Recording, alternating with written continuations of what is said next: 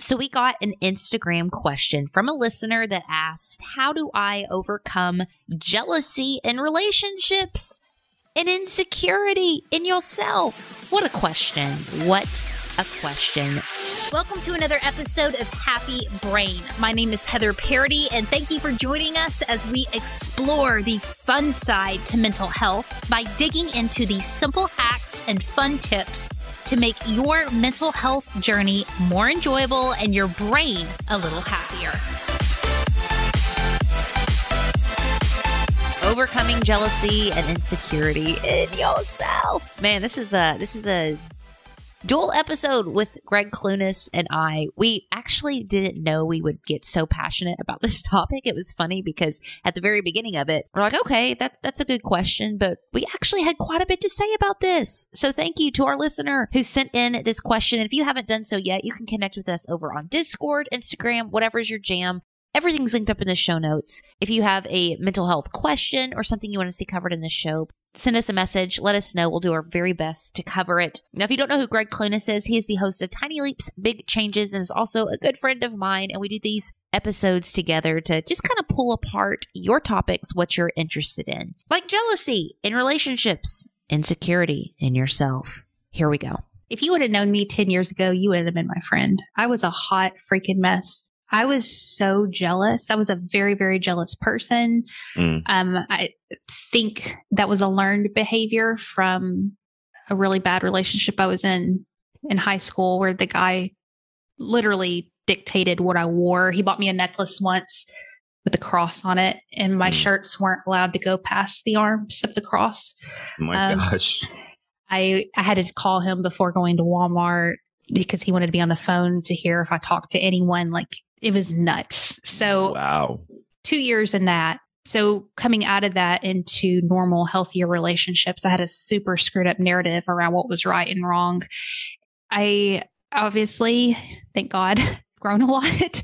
And Brian has helped me a lot with it, just kind of providing some security there where I felt like I was comfortable enough to be free. And now that we'd never, ever, nothing ever comes up. I mean, I think the mm. most jealous we ever get is I get jealous over Diane Kruger and he gets jealous over Norman Reedus. and that's about it. But um, I think her her answer is in her question. Um, jealousy in relationship is an insecurity with yourself. Yeah. Um, period.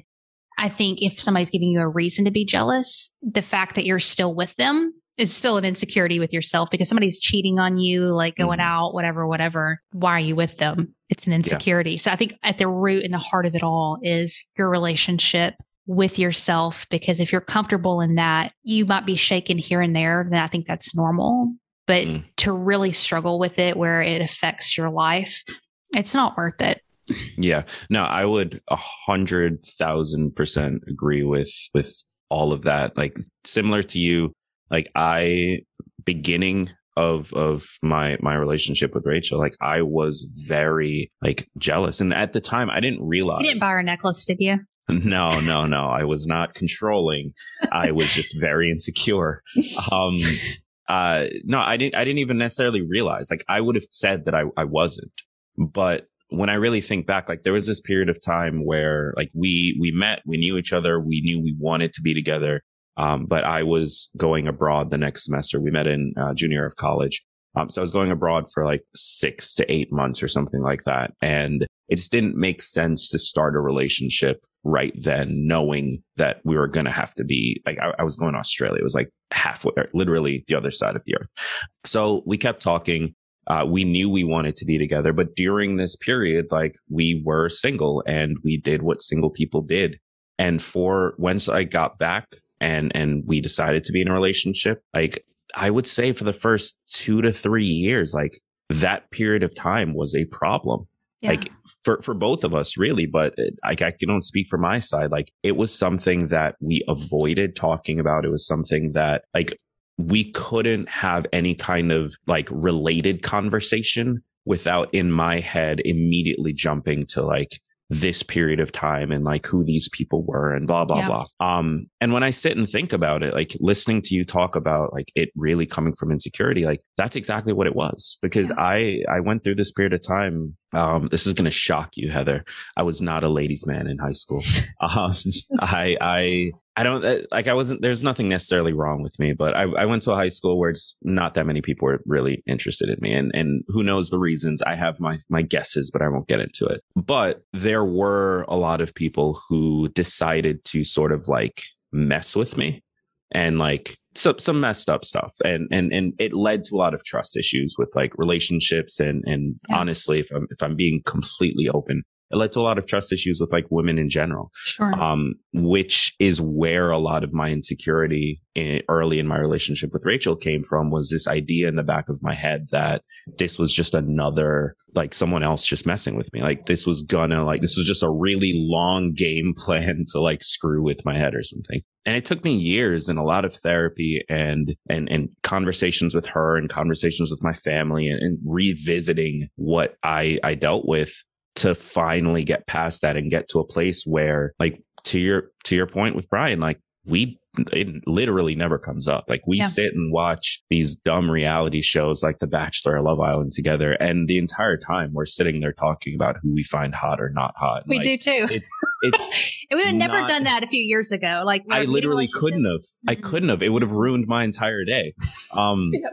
but like it really does just come down to insecurity with yourself and yeah. who knows where that comes from. Maybe it's past trauma. Maybe it's it's something you can deal with now something that that therapy could help with. Um but to heather's point if somebody's giving you a legitimate reason to be jealous and you're still choosing to be with them in hopes that maybe it's not true that's also coming from insecurity. If somebody is not giving you a reason to be jealous but you feel jealous about these tiny little things like them having male friends or female friends or whatever it might be like that's also insecurity. Like it's ultimately on you and something you need to deal with, whether that means you, you get to a place where you can leave the relationship or you get to a place where you can be in the relationship. You still have to deal with it. A hundred percent.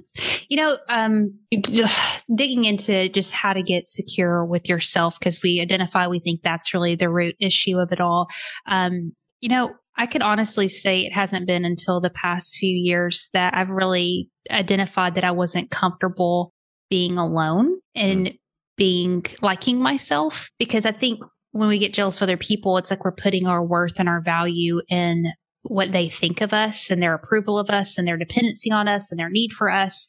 And that's the source of it. And identifying like I've got to be the source of, you know, my own security where I'm okay if Brian, and I hear what I'm saying, like it would really hurt me. He's the father of my kids course. and we've been together. But if he left me, I would not be destroyed. Like I would mm-hmm. be pissed for a good minute and I'd be a hot mess for a while and probably eat, gain some weight. But at the end of the day, I know I would bounce back and I would be okay. And I feel like until I've gotten to that point, it's like nothing can shake my core and my foundation because my foundation isn't dependent on someone else. And, Mhm. you know, I've, Brian and I've talked about that a lot. And sometimes he's like, well, what do you mean? You don't love me and all that stuff. And I'm like, no, it's not that. It's just, I've got to get to that point because otherwise the ups and the downs and, you know, whatever, it- it's a, it's a very unhealthy, unhealthy place to be. Um, but it feels really good. I will say being on the other side of it, which I never in a million years thought that we would be where we're at right now, where it literally never comes up. I mean, he goes to lunch all the time with some of his friends who are female. I go on trips and I have guy friends, all this stuff, and it never comes up. It ne- Mhm. and it feels really good because it feels like for the first time, you know, we're really ourselves and free. There's just this weird depth and security. So it's really interesting because I thought controlling and being in a controlled environment would make me feel more secure. But it's like releasing that control and being free to Mhm. be yourself feels so much safer than the other way.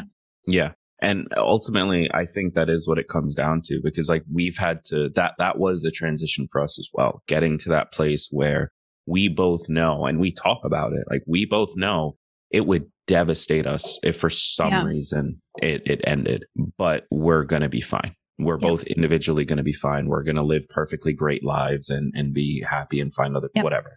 Yep. Um, and it was getting to that place where not only could we feel that for ourselves, but we could admit that to each other. Yeah. Because I also think that a big part of if if there's anything I've learned from being in this relationship for nearly 10 years now, like a big part of it is waking up and choosing to be with each other. It's not about like, oh, I need this person or like this has this is the love of my life, one true soulmate, blah blah blah. It's I'm choosing this person because I want to be with this person and all Yep. of their flaws and all of their positives and yada yada yada. And because it's a choice that we're both making every day, Yeah. it also feels far more secure than like we have to do this. Yeah. So what are, what are the steps that we can take to get here? Because for me, I don't really know of any steps, Brian. I- think we just, I think we fought so much about different things and just wrestled through it. We got to the Yep. other end and we were just too tired to, to wrestle about it anymore. And now we just don't care. And I don't know what happened. Yeah. I, I will know my own personal development, wrestling through with somebody who you've made a choice to just stick it out with. And also, too, I think being around some people who are really happy in their marriage and seeing what's possible. Mm. I don't know any other steps than that. Did y'all take any? I, I think we ha- we've taken steps together as far as like building a stronger relationship, but I, I honestly think this is an individual thing. Like I I think too. for us, it's like she's been in therapy for years. I've been in therapy on and off for years. Um, we're both actively pursuing our own careers, both actively making sacrifices to to like build a life that we want. We're just choosing to sort of do that together. Um, and I think the more that you have an individual identity in your relationship that you bring to the table, as opposed to your identity being Very good. determined by your relationship. Like that's where that self confidence and reassurance comes from is knowing who you are separate from Come the on. relationship. But I think you only get there by actively working on yourself, whether that means therapy, personal development, like mental health, like listening to podcasts like ours. Like there's so much you can do, but I think it really is just that process. And over the, the course of, of years, you do that, you do that in conjunction with your partner. And eventually you do get to a place where like you feel comfortable in your own skin. Yep.